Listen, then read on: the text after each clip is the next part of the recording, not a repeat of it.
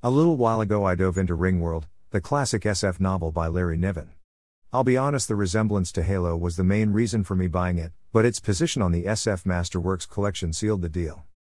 Plot Louis Wu is recruited by Nessus, a member of the very advanced, and very cowardly, puppeteer race.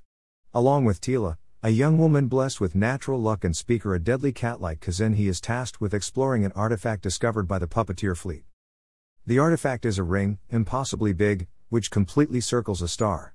Fearful of what they might encounter, their mission of exploration becomes one of survival when they crash land on the surface of the ring. Opinion like I said, I got this because it looked like a Halo from Halo. Just to be clear, the story is nothing like Halo, so don't go in expecting a lot of similarities to the game other than Ringworld itself. With that covered, I would highly recommend this book. It's a big high concept sci fi written in a very fluid and accessible style. There are a number of connections to Niven's other works, but I never felt lost, and all the references were brought in naturally and were relevant to the plot, and I easily read it as a standalone novel. The descriptions are very vivid, and I soon got caught up in the action as the crew explored the impossibility vast artifact. As they learn about it, they also learn secrets about themselves. My only niggle was that the ending felt a little abrupt.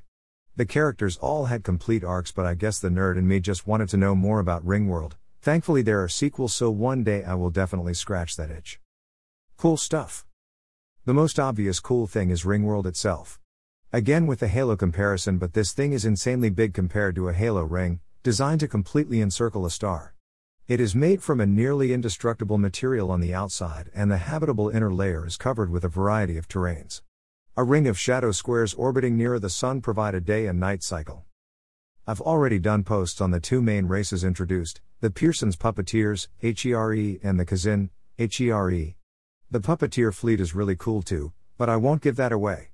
The inhabitants of Ringworld are incredibly similar to humans with only a few slight differences. Dash. If you haven't already, I'd definitely check this one out.